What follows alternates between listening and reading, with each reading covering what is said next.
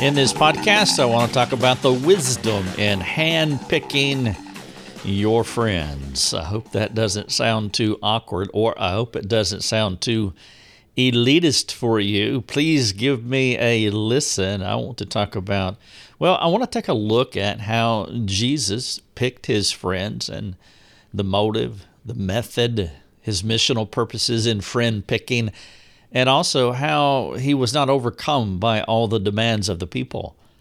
Perhaps you're one of those people where other individuals run your calendar. They set the pace of your life. If other events or other people are setting the pace of your life, then you really need to change that, and I want to talk about that in this podcast. The title of it, The Wisdom in Handpicking Your Friends. You can read the entire podcast on our website. Go to rickthomas.net, and you can look for that title. And thank you for joining me for the podcast. I am Rick Thomas, and I'm so glad to be here. I'm going to jump right into this, but I want to share just a quick comment that Kimberly made after she read the article titled, The Wisdom of Giving Your Friends Room to Sin. What she said was, wow, I cried most of the way through this article, and I took that as being a good thing. Kimberly, thank you for commenting. Thank you for listening to the podcast, and thank you for, I thank God that you benefited, that you're benefiting from our material, and so thank you so much. I'm glad that you cried. I'm glad it was a good thing. I'm glad God is working in your heart, and I'm glad that you are listening. Let's talk about the wisdom in handpicking your friends. Wisdom would say we should not quickly dismiss how the Savior approached picking his friends. It might benefit us to give scrutiny here, to learn how friend picking could help us personally, 1, impact our community, 2, and bring glory to God by advancing His kingdom. I want to share with you Matthew 4. You know this text. It says, while walking by the Sea of Galilee, Jesus saw 2 brothers, Simon, who is called Peter, and Andrew, his brother, casting a net into the sea, for they were fishermen. And Jesus said to them, follow me, and I will make you fishers of men. Now, there are many things to consider regarding friend picking. There are at least 2 things that we should set forth as prerequisites and essentials as we approach this topic. The first one is your motive for picking friends. The second one is your mission. And so let me ask, what is your motive for picking your friends, for choosing your friends? And number 2, what is your missional purpose for choosing your friends? One of the exciting things we see about the Savior's friendships is the intentionality about choosing them. Christ was not willy-nilly in friend-making, but he was purposely intentional about those that he chose. We understand this because we know his motive and his mission. We see both of these elements in his directive to Peter and Andrew. The text that I just read, when he said, follow me, and I will make you fishers of men. He was motivated to surround himself with people who could accomplish his mission of kingdom advancement. In 1 John 3:8, it says, whoever makes a practice of sinning is of the devil, for the devil has been sinning from the beginning. And then here's the next sentence in this verse. I love it. The reason the Son of God appeared was to destroy the works of the devil. Jesus was handpicking his friends because he wanted to surround himself with people who were interested in accomplishing his mission kingdom advancement in 1 John 3:8, which was to destroy the works of the devil. And so Jesus was straightforward and non-apologetic about the kind of people he wanted to be his closest friends. In fact, in Matthew 12, verses 48 through 50 is an interesting passage of Scripture talking about friendships. Jesus replied to the man and told him, "Who is my mother and who are my brothers?" And stretching out his hand toward his disciples, he said, "Here are my mother and my brothers, for whoever does the will of my Father in heaven is my brother and sister and mother." Jesus was quite intentional. He was clear. Let me ask, how about you? How do you select your friends? What is the purpose of your closest relationships? Look out to your closest relationships and ask yourself this question: what is the purpose of these my closest relationships? Is there an eschatological vision regarding your friendships, eschatology, end times? I'm talking about missional, heaven, eternity. Is there a long, eternal perspective on how you select your friendships? Jesus had a heavenly purpose for himself and his closest friends. You remember Matthew 6, "But seek first the kingdom of God and his righteousness, and all of these things will be added to you." The sublunary terrestrial things, they will be added to you, and they get your second consideration, but seek first the kingdom of God. He built his relational network to have the best possible advantage for redeeming the most significant number of people. And he had 33 years to find, to envision, to equip a group of friends who could carry out his redemptive worldview to multiple generations, meaning you and me. How many years do you have to find, to envision, to equip a group of friends to carry out Jesus' redemptive vision? Well, of course, you and I don't know the answer to that question, but maybe that's not the best question to ask. Let me ask you three other questions that would be much better, since we can't answer the subjective one as far as how long you're going to live. Here are three questions: motive, mission, and method, in that order. Let's take the motivation question. What is your redemptive motivation for friendships? Motive. Number two, the mission, missional question. What is your redemptive mission for friendships?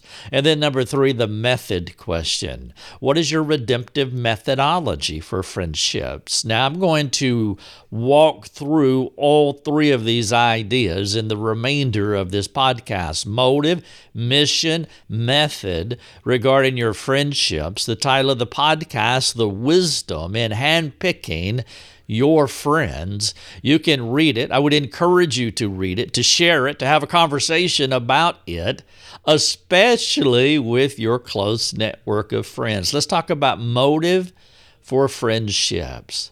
Matthew 6:21 says this, "For where your treasure is, there your heart will also be."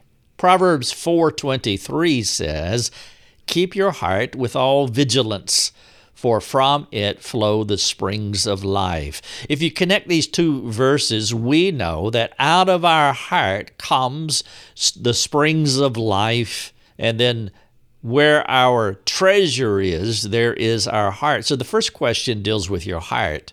We're talking about motivation here. What you do, your behavior, flows from your heart, who you are.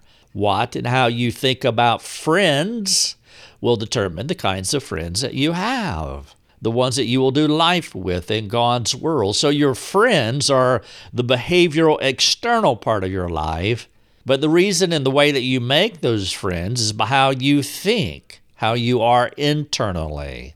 And so it is true, out of the heart, you keep your heart with all vigilance, for from it flows the springs of life. Do you think redemptively about your friends? Christians live an alien life, not an earthly life. Planet Earth is not their home. Christians center their thoughts, their hopes, their dreams, and their work ethic around an eschatological truth regarding the future life. Sounds like Hebrews 11. By faith, Abraham obeyed when he was called to go out to a place that he was to receive as an inheritance, and he went out, not knowing where he was going. By faith, he went to live in the land of promise, as in a foreign land. Christians labor for another person who is calling them to another place. The believer who thinks this way will work this way, and this will profoundly influence how he or she selects friends for the fulfillment of an eschatological vision. Even the one person Jesus picked to be his friend who later denied him was picked to fulfill his motive of redeeming others. We read about that in John 13:18, where Jesus said, "I am not speaking of all of you. I know whom I have chosen, but the scriptures will be fulfilled. He who ate my bread has lifted his heel against me." Jesus knew who he was choosing. It is inspiring to see the Savior's motive driving the intentionality of how he selected his friends and built relationships. Now, with that said, no one would accuse him of being exclusive or elitist. You can't upload that into Jesus's lifestyle and how he thought about it, picked his friends. He was a humble visionary with a singular purpose for changing lives. His interests were otherworldly, and his friend-selecting philosophy demonstrated this idea. How are the folks you spend the most time with replicating the Savior's mission? John 6:38 says this, "For I have come down from heaven, not to do my own will, but the will of him who sent me." Let me go back to the question. How are the folks you spend the most time with replicating the Savior's mission? It is easy for us to slip into the, quote, cares of this life, end quote, kind of thinking. Without the right friendships to help you sharpen your iron, you can quickly fall into the worldly traps that consume your time. Without loving assistance from like-minded friends, your motives become skewed to the point where your life runs you instead of you running your life. This issue that I'm talking about is just one of the many reasons you need to give careful attention to who you want to be your friends. Jesus would not submit himself to the control of other people's opinions or priorities or their problems. He chose to surround himself with people who had his vision and were capable of fulfilling it. That's why he said in Luke 14:26, "If anyone comes to me and does not hate his own father and mother and wife and children and brothers and sisters, yes, even his own life, he cannot be my disciple." And it says that there were many people who chose not to follow him at that point. The kind of reciprocal relationships that I'm talking about, they helped him to stay focused on the main thing. Rather than being consumed by people, he created context in friendships who worked toward the singular purpose of kingdom advancement. This is motive for friendships is what I'm addressing here. Now let's talk about mission for friendships in this three-part podcast: motive, mission, and then method. Here's mission for friendships. Christians are not left on earth to build non-redemptive earthly kingdoms. Their primary purpose is redemptive, which means all of us are missionaries. You know, sometimes folks talk about sending missionaries to a foreign country to redeem souls. Now, this idea is not bad. We want to do that. We want to pray about it. Maybe God wants us to go to a foreign country to help cooperate with him in the redemption of souls. But you know what? It is imperative that you remember that the entire earth is a foreign country.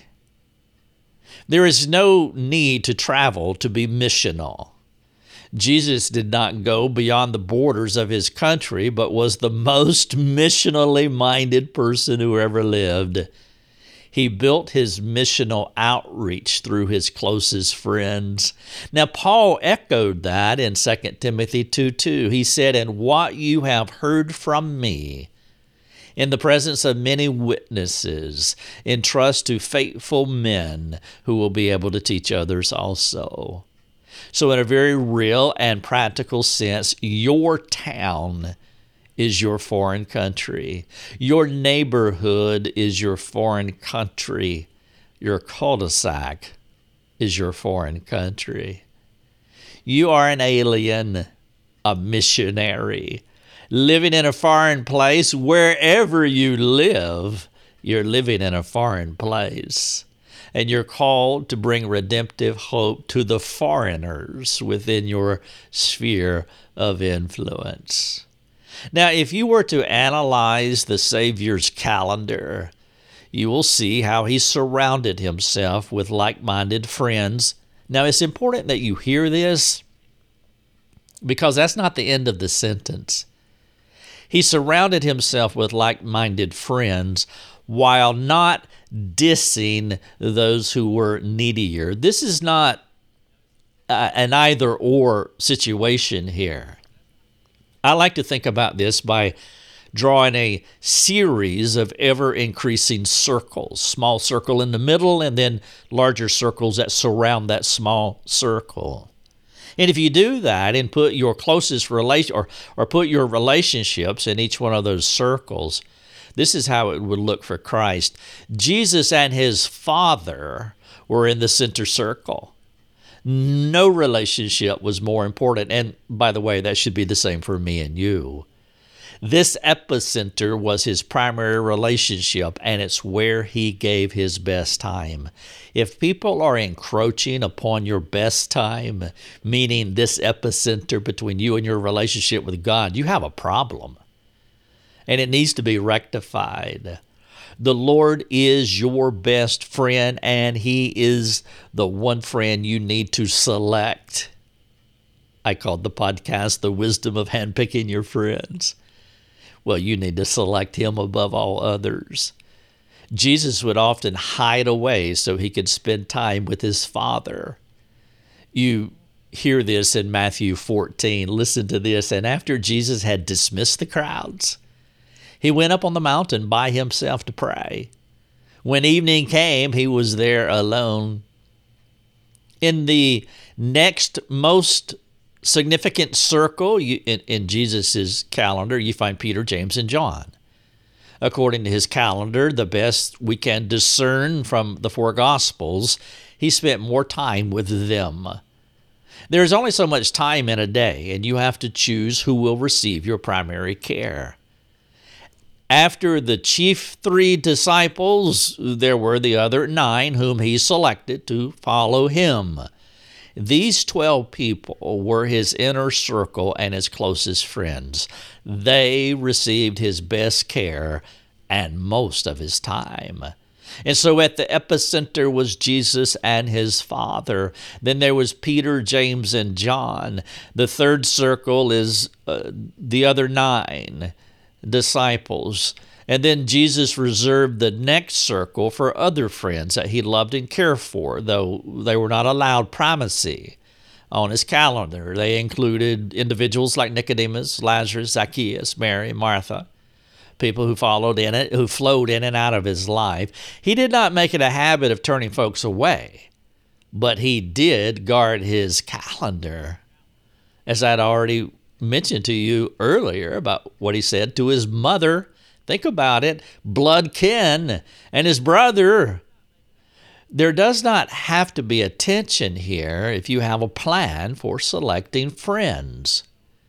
It is the people who do not have a plan for selecting friends or who believe in the mystical approach to life. God brought so-and-so to me. These people get in trouble. They're kind of willy-nilly, up and down, in and out.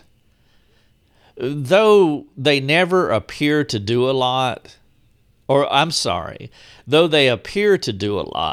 They accomplished little because of a lack of gospel intentionality, motive, thought, strategy, and purpose for friendships.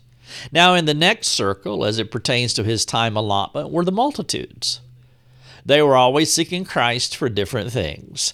Jesus loved these people and made sure they received his care. The Savior was not aloof. He was not disinterested in the masses. And so I'm not saying that at all. It can't be read into this or heard into this podcast. But he was careful not to allow them to run his life. Sometimes he would bring immediate care to the people. And then other times he would separate himself from them to take care of those who were more willing and able to accomplish his redemptive purposes. Now in the outer circle, and the group he was most cautious with were the unregenerate individuals who opposed him. He gave them some of his time, but would quickly choose not to commit himself to him. So in all of these circles, Jesus was there. He participated with everybody, whether it was the epicenter with his Father or the farthest periphery, the outer ring with the unregenerate people. He gave them time. And so he was quite missional. He was not elitist or exclusive. And so I talked about motive for friendships. Just finished here with mission for friendships. And now I want to wrap up with methodology for friendships. Matthew 14:13 through 33 is one of those places where you see a clear and methodical plan for his concentric friendships.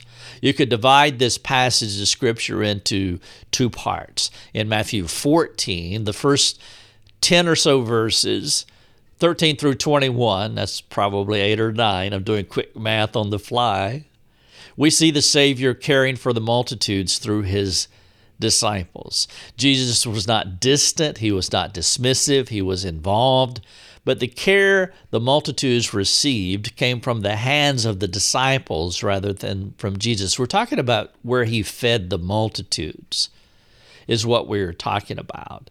The passage begins, it says, when Jesus heard this, he withdrew from there in a boat to a desolate place by himself. But when the crowds heard it, they followed him on foot from the towns. And he went ashore and saw the great crowd, and he was moved with compassion. And so he distanced himself from the crowds, but then when he saw the needs of the crowd, he was moved with compassion. In Matthew 14, the Savior dismissed the crowd so he could perform another kind of miracle. Just for his disciples, he walked on the water. That's what he did. That's that passage. That was an exclusive showing of a higher purpose than feeding the multitude. He brought temporal care to the crowd by feeding them, but he revealed himself as the Christ to his inner circle. In both instances, he wanted to bring faith to the unbelieving heart. But the second miracle was the more important one as far as envisioning the ones who could do the most profound kingdom advancement. The second miracle was walking on water. And when they got back in the boat, when Peter and Christ got back in the boat, it says in verse 33 of chapter 14, "Truly you are the Son of God," and they worshiped him. Now, the beauty of this passage, Jesus did two things for two people groups. One thing, he walked on water. That was his exclusive showing of a higher purpose. And then in the second thing he did is he fed the multitudes. And it is a beautiful passage because you see how the Savior is maintaining and serving all of his friends while interacting with them differently. And that's really the point. This strategy is an important point. You will have to make a decision who gets your best redemptive time, who you're going to walk on the water with, and who you're going to feed. These types of decisions do not mean you have to be rude. But it does mean you have to be wise. And if you are not wise, you will more than likely give the neediest people in your life access to your most valuable time. This approach to time management will severely reduce your effectiveness in advancing God's kingdom. The squeaky wheel may get the grease, but if you run your calendar and select your friends like this, you will never evolve beyond a grease monkey. When a person calls me for help, they fit into my schedule. I do not fit into their schedule. I do not feel compelled to jump every time the phone rings. Now, I used to react like this, and it nearly ruined my family because the problems of the needy became my problems, and I became a mini Messiah. Mercifully, God reminded me that there is a Messiah, and I'm not him. It is not possible for me to give every person who crosses my path my undivided attention. Even Jesus was not able to do this for all the people demanding a piece of him, but Jesus could give them his care. There is a difference between giving attention and giving care to someone. He did not give the 5,000 plus people individualized attention when they were hungry, but he did give them his care. And he did this by asking the disciples to meet their needs. Don't miss that. He performed the miracle, and the disciples gave personalized attention to each one of them. They passed out the food. Though each person did not get FaceTime with Jesus, they were cared for by Jesus, which is what he does for you today. You don't get FaceTime with him. He's not here, but you do receive his care. He's not here in human form. The things he taught his disciples had been passed down for centuries, and it's our job to develop our friendship so we can continue to export his care to more people. Paul had this kind of missional thinking, and he passed it along to one of his closest friends, Timothy.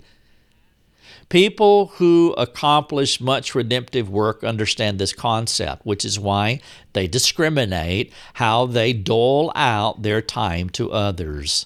You can model the Savior's approach to friendships and time management, or you will live in firefighting mode, which will be giving your best redemptive moments to the multitudes who have limited desire and little capability of advancing God's message to the next generation. Now, I think it goes without saying, but just in case, let me address marriage and family as it relates to time management and redemptive purposes. Outside of himself, a husband's best redemptive time is given to his wife and to his children in that order. Paul gave us wisdom on this matter when he wrote to the Corinthians in 7:32 through 35, and to the Ephesians in 5:25 and through 6 through 4, chapter 6, verse 4. Your family is a community of Christ-like disciple makers who are on a mission to advance God's kingdom. The wise husband and father understands this and spends his best time replicating the mission of Christ into his wife, and they do similarly for their children. Practically speaking, my wife and children are my inner circle outside of God and me. My mission in life is to equip them to live the alien life. My next circle of friends is in my small group of friends. I purposely spend most of my time helping them to mature in Christ so they can more efficiently and practically advance God's kingdom. The title of this podcast is The Wisdom in Handpicking Your Friends. Now, this can stir up a lot of questions. I hope it does. And if you would like to chat, talk about this, I would love to do that. I would find no greater pleasure than to interact with you on our forum. And it's why we have our forum. It's why I don't interact with any person on any other medium, because if they are serious and if the question is important to them, then they will come to our place and ask, and we will never turn you away by the grace of God, because we want to serve you. And so if you have a question, please come to our forums and ask, and we will give you our time, and we will give you our individualized care. Thank you so much for listening to the podcast. God bless. Your Daily Drive is a production of RickThomas.net, a global community that is seeking to live more productive and inspiring lives. If you'd like to learn more about our community, please go to RickThomas.net. rickthomas.net.